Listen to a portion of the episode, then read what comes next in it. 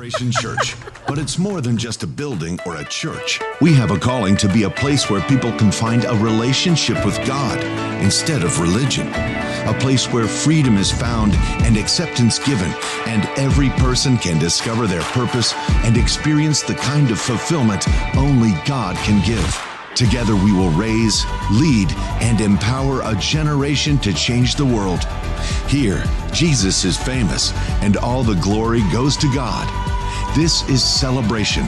This is our family. Welcome home.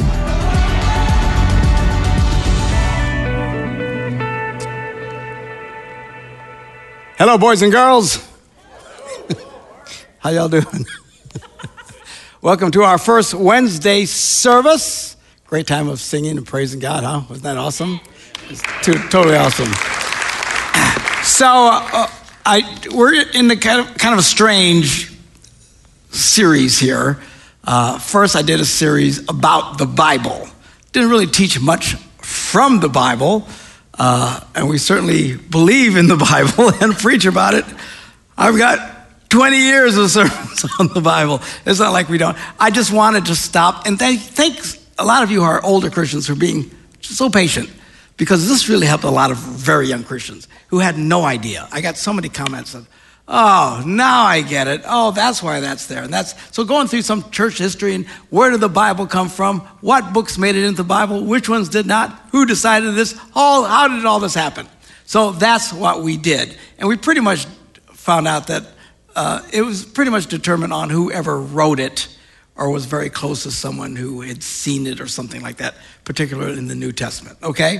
Now, I want to go into uh, a very simple series. I don't know how fast we'll go here, but uh, again, just kind of a basic. Now, you might be a Christian for a long time and not know a lot of these things, but I just thought, you know, the Bible encourages us anything that's good towards godliness and understanding to encourage it. So that's what I'm going to do.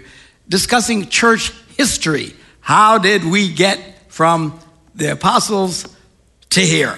What was the journey? What transpired during this time? So that's what we're going to take a look at. I've asked Miss Becky to come and uh, be my Vanna White.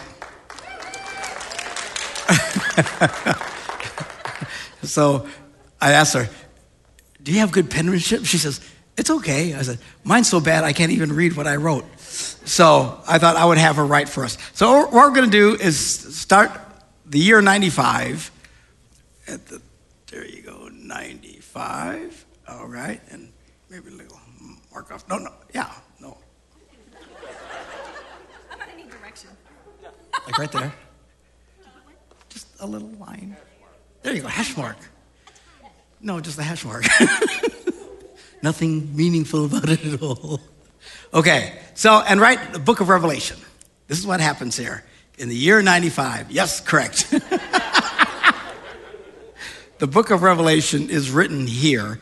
This is the last book of the Bible, John on the Isle of Patmos.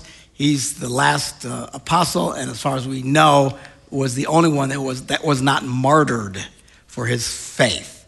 Uh, so we start from there, and then what happens? Now, uh, a lot of the early church uh, a lot of the uh, New Testament doesn't give us a whole lot of detail on how they worshiped. It's a bit of a mystery. And the only way we find out from what happened was the recordings of those right after that and how they did their services. The closest thing we can get to is uh, um, where, where the Apostle Paul writes about some worship elements, uh, very charismatic sounding. I mean, this, you know, people would take turns prophesying, speaking in tongues, and that kind of stuff. I don't know if that was their normal service or whatever it was, but he describes that because he wants to make sure it's being done correctly. But beyond that, we just don't have a, a whole lot of detail. So what happens is about the year 150. There you go, as our next jump. And we're going to write the name of this patristic early father of the church. His name was Justin Martyr. And uh, he, and it's amazing some of this, these records and stuff, he writes what one of their services looked like. And I want to read this to you so you can get a picture of what by the year 150. You remember, these early fathers, if it wasn't the apostles, it was guys that worked under the apostles or worked for the people who worked for the apostles. So, very strong connection here. And this is how they were worshiping. He said, he writes, on, on the day called Sunday, there is a gathering together in the same place of all who live in a given city or rural district.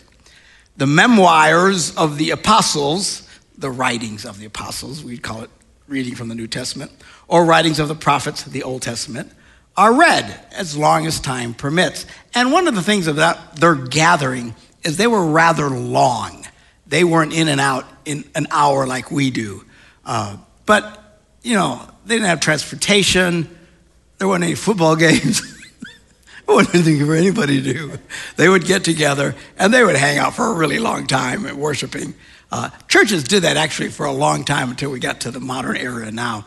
Even in the 1950s, uh, congregations would get together, in early 60s even, uh, would get together, and church was an all day affair. How many of you guys remember Sunday night services? Yeah, a few, of you, yeah. We'd go to church in the morning, for his line. A preacher wanted to go for an hour. He just went hour and a half, whatever, just do his thing. Everybody break for lunch, uh, take a nap, and come back, and we'd keep doing church. And this went on and on and on until just recent history where you just can't get people to show up for the hour, much less six or seven or eight. So, but in the early church, certainly that's what they did. And they would get together. So when they were gathered, it was always on a Sunday, and they would read from the writings of the apostles or the prophets.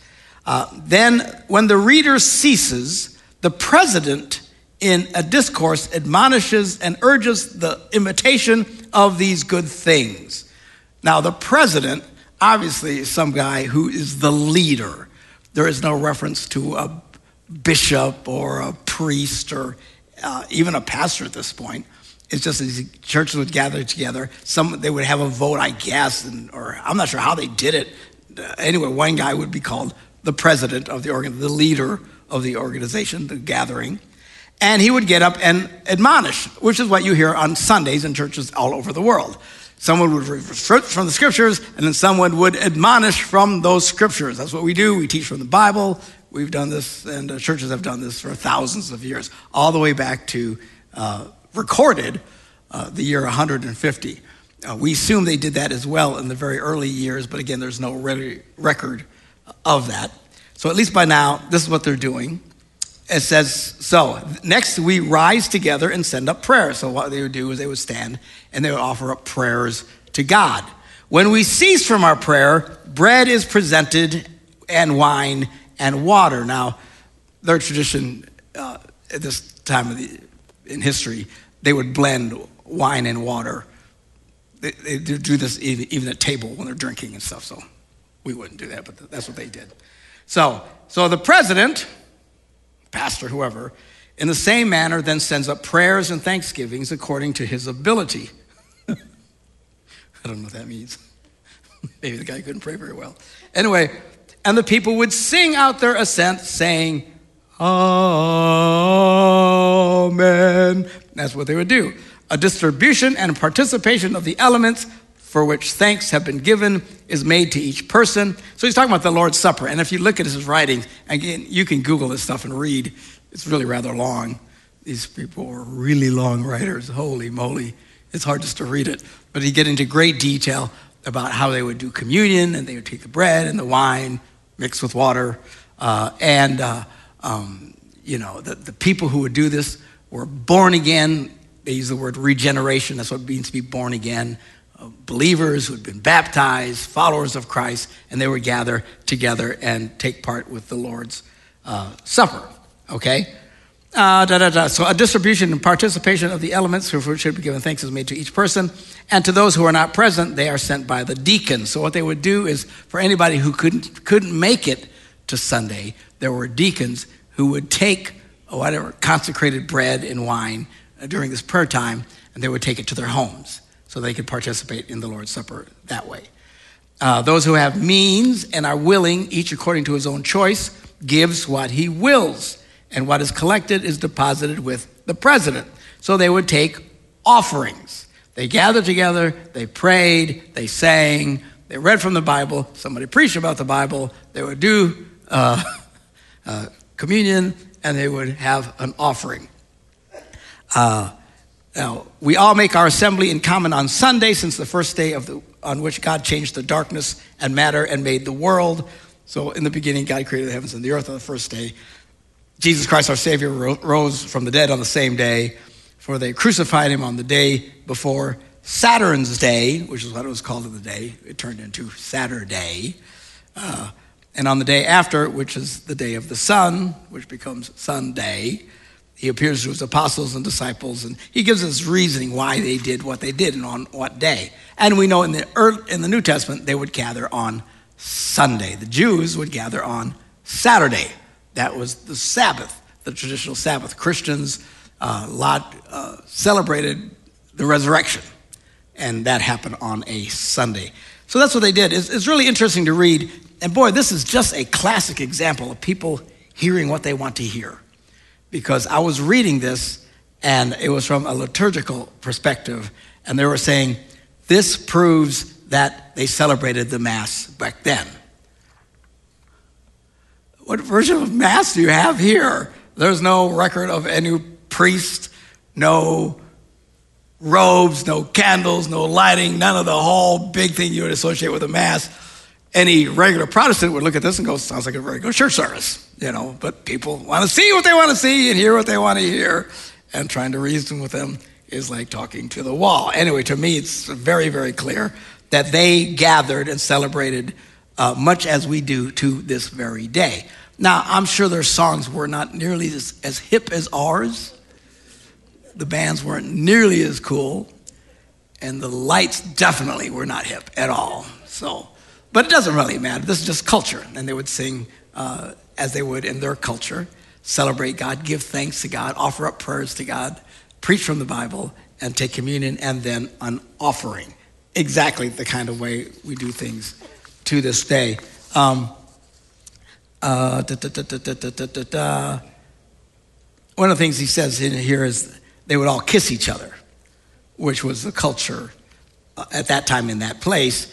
Actually, it's still a culture in many places in the world. When you see somebody, you meet someone, friends and stuff, you give them a kiss on the cheek. You'll see this from the French, mwah, mwah, you know, whatever, or the Russians, you know, even the diplomats, they grab each other and kiss, you know, whatever. Uh, we don't do that. We shake hands, which is more COVID friendly, I guess. so Sure, I had to throw that in there. Anyway, so that, that, they just showed in detail how they would gather, they greet each other, they kiss each other, they would do all these things. And this is how they celebrated their faith. All right, so now we jump to the year 200 and kind of bracket 200 and 300 together and leave a little space there so you can write in between. 200. Oh, on the bottom. Not that far. Back up. A little more. Back up. There. About 300. Throw that in there. All right, so 200 to 300. Now, a bunch of stuff happens during this time period.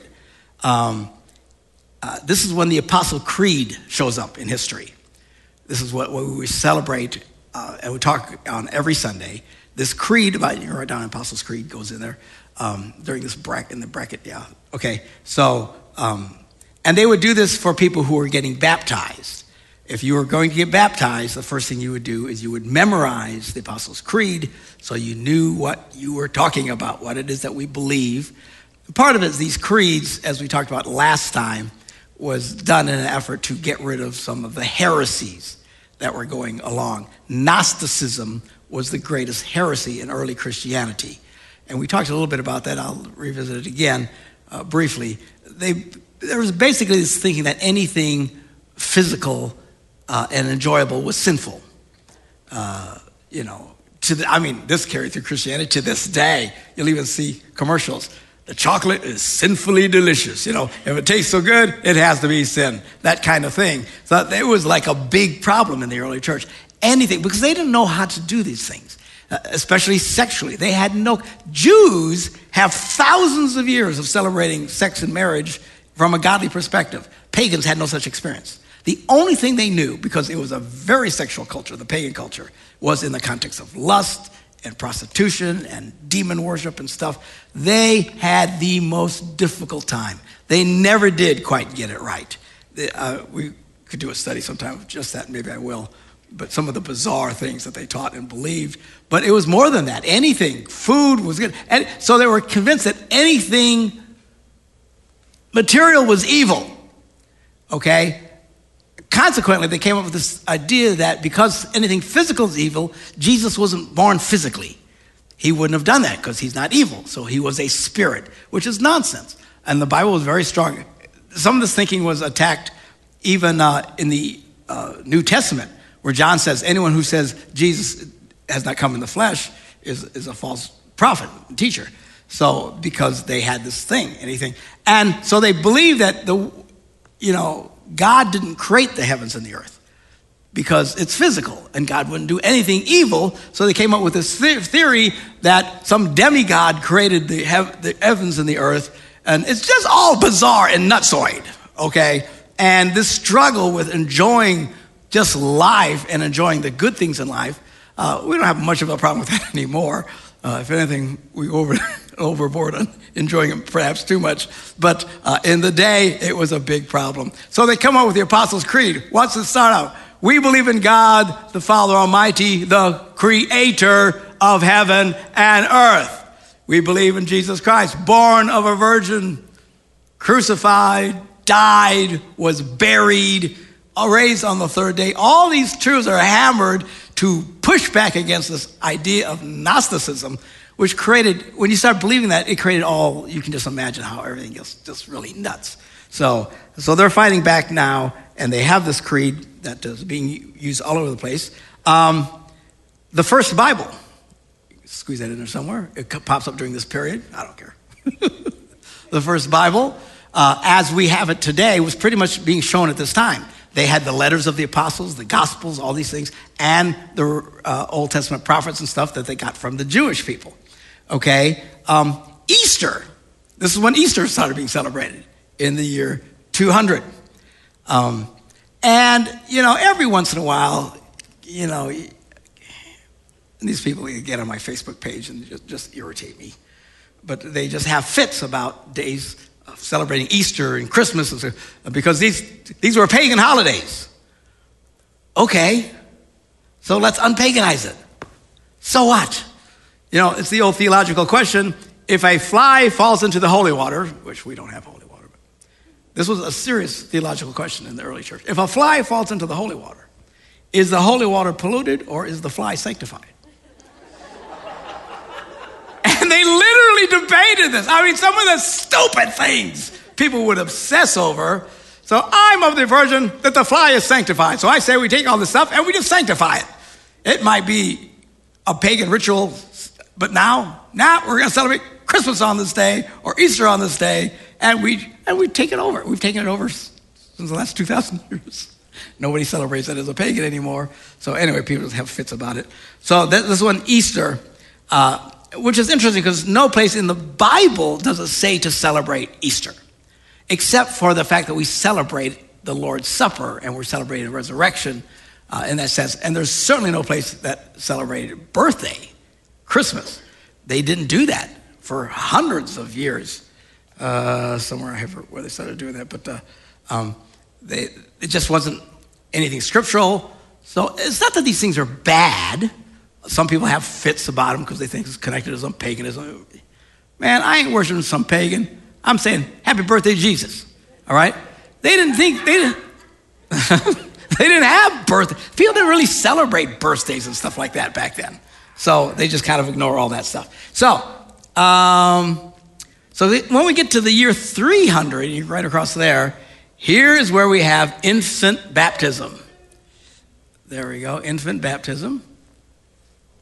Now, this, fewer things have been more debated than this. The idea should infants be baptized? No one did any of this for the first 300 years of Christianity. Why did they start doing this? Because they were concerned. What happens to a baby or a child if it dies before it can come and have a personal uh, acknowledgement of faith in Jesus Christ. Well, Paul talked about this. He said that the, uh, that the children are sanctified by the faith of the parents. So it was already taken care of. There was no issue to get it, but they had a problem with it. So they were fearful and, you know, and there was, and death was very common. uh, back then among infant death, childhood deaths. We're, I mean, we would be shocked of how high it was in those days. Uh, people literally, uh, my brother Bishop Ed has a great talk on this, describing how it was in those early days. People didn't even really spend that much time. They, they, tried not to get too close to their kids. You know how we have a kid and all we do is dote on it, right? Uh, uh, our grand Deanna's daughter's had a baby, and that's her first grandkid, and my seventh. Uh, but all they do is take pictures of it all day long. and, and FaceTime with us all day long. Oh, look, he, he's going, you know, whatever. And we're just totally obsessed. And, oh, it's so wonderful. And it's great. We love it. People didn't do that back then. They literally kept kind of an arm's length. Be, why? Because there's a good chance this thing won't make it and will die early. And the emotional devastation that happens with it. So that happens enough, you can imagine how people's perspectives were. And because it was so common and were concerned, that's when they decided to start baptizing uh, infants. Um, and you can talk, by the way, not just uh, Catholics or Eastern Catholics, whatever, do this. A lot of Protestants still do this, not from the world that we live from. If you're a Baptist or anything close to that, we don't do any of that. But there are Protestants, and their argument is, well, they did it back in the early church. And so, and it's just, you know, it's like trying to discuss masks. You know, you've got your opinion. It's not worth the argument at this point, right?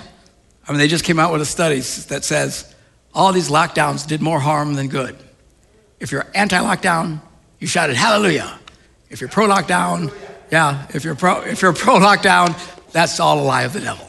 All right, so it, it just it is what it is. You know, you're just not going to sway anybody. Uh, they're thinking part of the argument, and these are some great preachers, and Pat Lavin listened to some of these guys preach on it and why they're for it. They said the Jews had circumcision; they would circumcise their, their uh, children. Well, obviously not the girls. Not sure what happens to them. Uh, but so this is our this is our version, Christian version of circumcision, which is really, in my opinion, a ridiculous uh, statement because the New Testament, Paul was very clear that circumcision means nothing. in fact, he literally says circumcision means nothing. So why would we take something that means nothing and come up with a Christian version of it? It doesn't make any sense to me at all. Anyway, we could have people on both sides debate and get absolutely nowhere with it. Uh, my basically feeling of this is God does not have grandchildren. I have grandchildren. You might have grandchildren. God, He has children. And you need to come to faith in Christ and experience God for yourself. The fact that your daddy did it or your great granddad doesn't mean jack. And they might have poured honey and vinegar over you. It doesn't really matter. Uh, that doesn't make you a Christian, in my opinion. Do I have a hard time with people who support infant baptism? I do not. If I was at, at, the, at the hospital and someone said, Pastor, this family's in turmoil. Will you baptize the baby? It's not going to make it. I would say absolutely. I would just be nice. You know what I'm saying? I'm not going to get into debates about it. I'm not going to fight it. If you really feel strongly about it, fine. I ain't fighting about it. I don't think that's the way they did it. It's certainly not, not how they did it in Jesus' time. But uh, anyway, so this starts and then becomes the standard. Converts would still come because Christianity was still spreading like crazy. So there were a lot of adult uh, converts. And even some of these uh, liturgical churches that st- still believe in infant baptism will baptize an adult if, they, if the first time they're coming to faith and they don't have any connections with the church. Uh, but then they encourage that the children would be baptized. Again, something we don't do, but that's when it started. So it does have a very, very, very old history. Uh, and uh, it's hard to really argue with them because a lot of this early period stuff has really affected Christianity to this day. Okay, then we get to year 400. That's when Christmas shows up. That's when they started celebrating Christmas. And Christmas. And then, and then they put the Bishop of Rome it's at this point. So they have bishops all over the place. This is when now they have a prominent bishop in Rome. This is the beginning now of what eventually becomes the Roman Catholic Church. They don't view it that way. They think they've been here from the beginning. but this is when they start, and Rome becomes kind of a central point. And uh, if you take this whole deal, this is what's known as the patristic period of Christianity. These are the early church fathers. What they said, what they did has a lot of weight. Again, a lot of us disagree with them on this infant baptism thing. Uh, not that everyone did it, but beyond that, virtually everything they did was really, really solid. Uh, reading their writings, and I don't, you know, I don't know how much people want to get into these things, but you can just uh, Google patristic fathers of the church and read some of their writings and stuff. It's really beautiful. I mean, these people were in love with Jesus like crazy and had dramatic experiences with God. The vast majority of them were all martyred. Uh, these are not people who are taking this lightly. I mean, the world hated them. The resistance from because the world was pagan, and these Christians are coming along and start explaining faith from a different experience, and, and paganism was losing out. They hated them, uh, spoke all kinds of evil about them, uh, said terrible things about them. They would hear them talk about the Lord's Supper, uh, the body and the blood uh, they accused the early Christians of being cannibals. They eat people there. really? Yeah, they talk about eating the body and the blood, man. Yeah, they eat people are animals. I mean, they were hated, despised. Nobody who doesn't have a dramatic faith allows them and their children to be killed for their faith. Uh, anyway, it's just an amazing time. Some of the most beautiful writings, some of the most amazing prayers. Uh, if you, uh, you can look some of these things up. You know, a lot of people struggle with what to pray. They don't know what to pray. Some of these beautiful old prayers you can find and just offer them up to God. They're just so beautifully written. Uh, so anyway, so this is the whole period. Doesn't mean everything they did was right. Obviously, uh, I got a problem with the, uh, the infant baptism thing, but uh, a lot of the, the, the, traditions of early Christianity were very, very strong. Okay, so then we get, you jump up another 150 years, 190 years actually, 590 is where we're up to now. Uh, this is the Roman Catholic Church as now the yo mama predominant power of the Christian faith. Uh, they have succeeded, Christianity has succeeded, Rome eventually collapses and the Christians are still, still standing and spreading like crazy because people's lives are being dramatically impacted by this message of forgiveness and grace that you can have in Jesus Christ. Uh, what's sad is they start uh, to lose it. Um, uh, right about the same period is when, uh, actually just the year before, is when they uh, were, were dealing editing the, the creeds, the Nicene Creed at this point. Uh, but now Christianity really starts messing up. Uh, I don't know how quickly it messed up, but it, once you get past that 500 year mark, it starts taking a turn for the worst. And the faith starts getting polluted with the idea that you can work your way to heaven. That it's not just about faith in Christ, you do good things to find Christ. And that's where they start doing these things, and it just increases uh, greatly. Now, uh, we get up to, to, the year 1054. I want to start another line here. Erase. Okay. This is what's called the Great Schism. This is a major thing in Orthodox Christianity. We don't pay attention to it because we're not from this world, but they still debate this stuff to this day. What happens now is you have East, you have Roman Christianity, Roman Catholics, right? And you've got Eastern Christianity, uh, Orthodox, Eastern Orthodox. Uh, the thing that I am looking at here actually was printed by the Orthodox Church. They're convinced they are the true church and everybody else is wrong. but we all kind of do that, right? We're right. Everybody else is not quite getting this right. But uh, so this is a big deal. And they start having problems. And there's this tension because Rome now has decided that all prayers and all masses, because now it becomes very formalized, robes and candles and incense and all the la di da that goes with it, and we only talk to God in what language? Latin. And everybody has to learn Latin. Anybody here do Latin masses when you were young? Yeah. Um, I was an altar boy. Didn't really take, but I was an altar boy. Uh, and when I signed up was the year that they switched it to just plain English. I was so glad because I could barely speak English, much less Latin. Uh, so, so that was the thing. But the Greek church Christians all spoke Greek, and they uh, did their masses and prayers and everything in Greek. And this becomes a problem. You know, people are crazy. We fight over the stupidest things. It's just, now, through all this history, even when bad stuff is happening, there's always groups of people who get it right. But we're just talking from the 30,000 foot level where you see the big players, they are not getting it right. And they are really messing up badly. Uh, and they start fighting terribly. Um, the, wherever Rome could influ- uh, dominate influence, they would close down churches, destroy them if they spoke Latin. Uh, and then the Greeks did the same thing. in their area to, uh, to spoke, spoke Greek. The Greeks did the same thing to any Latin churches. I mean, there's a lot of tension that is building here. And then we hit this big divide. We virtually never talk about it in evangelical Christianity because all of this doesn't really matter to us at all. Uh, but to them, it's still a big deal. Uh, we talk more about the Reformation, which we'll get to in a bit uh, with Martin Luther and, and all of that.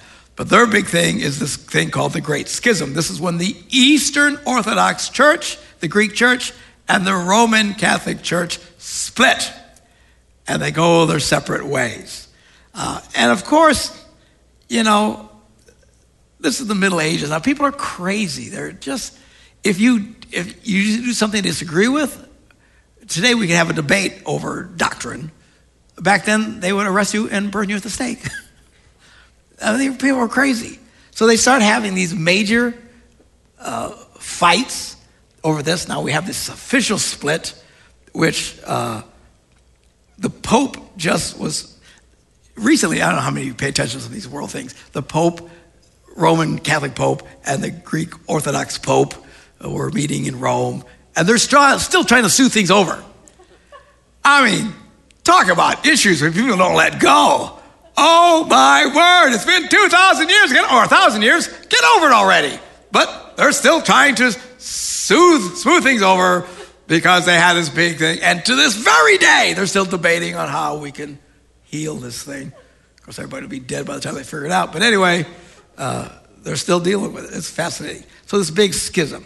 Now, what happens here is then, uh, right about the same time, right after this, uh, I don't know the year mark would be, 1095, I guess.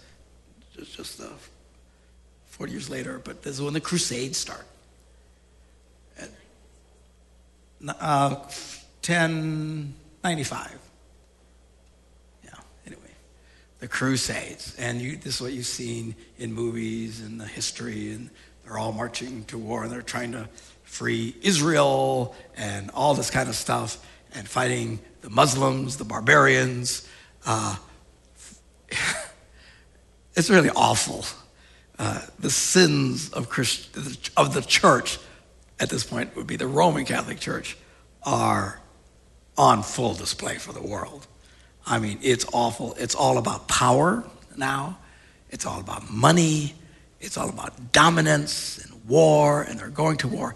Uh, from a Christian's perspective, um, it's one thing to go fight what we would call the heathen, uh, but what happens is in the year 1204, you stick under there, um, Constantinople, we'll call it the sack of Constantinople. S A C K, sack. That's like when our one army sacks another army. Crushed them, destroyed sack of Constantinople. Now, Constantinople is the Rome of the Eastern Orthodox Church. So now what we have are Christians trying to kill other Christians. And this has just gotten out of hand. Uh, so they, the Roman Catholics come in, because they're much more powerful at this point now, have way more influence than the Eastern Orthodox. They invade Constantinople and wipe everything out. Uh, it was horrible. It was outrageous what they did. Uh, in the year 2001, fairly recently, the Pope officially apologized for the sake of Constantinople. Let's not be in a hurry to get things right. Oh my word, just church history. These people are like on a snail's pace on how things change. Seriously, it was their official apology to the Orthodox for the crusade. Uh, so, anyway, this gets bad. Now, what happens? Wars are expensive. So by now, they start offering what are called indulgences. And I kind of put them together there. Indulgences. Now, an indulgence is they're basically granting and or selling forgiveness of sins. So what you would do is if you would go fight in the crusades, they would give you an indulgence that forgives you of all of your sins. You notice now, we're not talking about Jesus forgiving your sins anymore. It's, that's not what's happening. You've got to earn it. you've got to work it off. I don't know what they thought Jesus did, but this is really getting bad. So they are now at this point, they're no different than the Muslim fighters of today, that they believe they're going to go to heaven and have 40 versions and all this other kind of their version of heaven. Uh, and uh, that was what motivates a lot of these guys today. Well, that was happening in Christianity. This is the very same thing. And then they were building uh, the Vatican and all the power. So they needed to raise lots of money. So they start selling indulgences. So if you need your sins forgiven, I can take care of that for you for $95.28. You know, got to put some tax in there somewhere. So, you know, they start selling it. This becomes outrageous and it's absolutely horrible. What in the world is going on? And, and we'll end with this 1274, uh, is the doctrine of purgatory. Now, this is when it's just gotten completely out of control. They make this up, they pull it out of the air. There is no reference, no history to the idea of purgatory. It doesn't exist in the scriptures, in the Bible, in the New Testament church until almost, well, over a thousand years later when they start introducing this idea. Why do they come up with this? Because clearly your sins are so bad and Jesus didn't forgive you of all your sins, and you didn't do enough penance to work off of your sins, or you didn't have enough money to buy the indulgence for your sins, now you have to go to a mini version of hell to fry off your sins. And even real, I, I call them real honest uh, Catholic theologians will admit this one is weak. They pull it out of the air. There is no basis for this at all, except that they believe people need to work off their sins. So, and of course, once the Pope decrees it, then it becomes reality. You know, obviously, I'm not Roman Catholic. I don't hate Catholics at all, but I'm sort of critical of them uh, for some of these things. A lot of this isn't even pushed that hard today, though they still push the idea of purgatory today and where you, these people go to burn off their sins and then you pray for them while they're still in purgatory. And, and it's, it's, just, it's sad. It's just sad. They still struggle with this when you debate the Bible with them, the scriptures with them. Uh, and there are some very devout uh, Roman Catholic Christians who struggle with this and, and they don't buy into it because they understand Jesus Christ died on the cross for our sins. It takes care of all of it, all of it. And it's so hard to grasp that can God really forgive me of my sins? Yes, but I'm still a jerk. Yes, you are. But God will forgive you of your sins. If you confess your sins, John says, He is faithful and just to forgive us of our sins and to cleanse us from all unrighteousness. You're not kind of saved. You're not partially saved. You are completely and totally, wonderfully and gloriously saved. He takes care of it all. So all of this is building, and it's been bubbling now, uh, bubbles for about a thousand years, from 500 to like 1500. And then comes along a little monk by the name of Martin Luther. We'll pick this up at our next uh, Wednesday and start talking about what happens here. This is this dramatic change now, where Luther says, This is crazy. This is not how people come to faith. And he starts talk, talking about faith, about being born again. You don't work off your sins. God forgives you of your sins.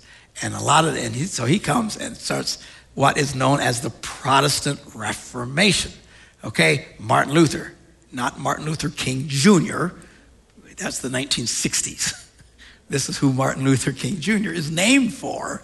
Martin Luther, who lived uh, in the 1400s, 1500, whatever. Uh, we'll look at that. And he takes the world by storm and sets everything on its head. Some of it, most of it good, some of it not so good. And we'll, we'll talk about that because some of the stuff that we do as Protestants is, uh, you know, but this is where fierce individualism kicks in. And we don't need the church. We don't need anybody. Me and Jesus, we got our own thing going. You know, that whole thing where people are an island unto themselves, still a big problem in American Christianity. They reject the idea of the church and, and anybody telling them what to do. They go to churches where they can vote pastors out, in and out, and they do this constantly. Uh, we'll, we'll talk about some of this stuff. But it starts with this idea that you don't need the church, the Roman Catholic Church, to uh, bring you to God. You can come to God by faith. And this changes the world. It is dramatic. Uh, this is when the printing press comes out. And they start printing the Bible. And now everybody can read it for themselves. And uh, uh Martin Luther starts proclaiming the doctrine of sola scriptura, which is Latin. Look it up. We'll talk about it when we get back together next time. Okay, I'm done. God bless you all. See you later. Thank you, Miss Becky. I can actually read that.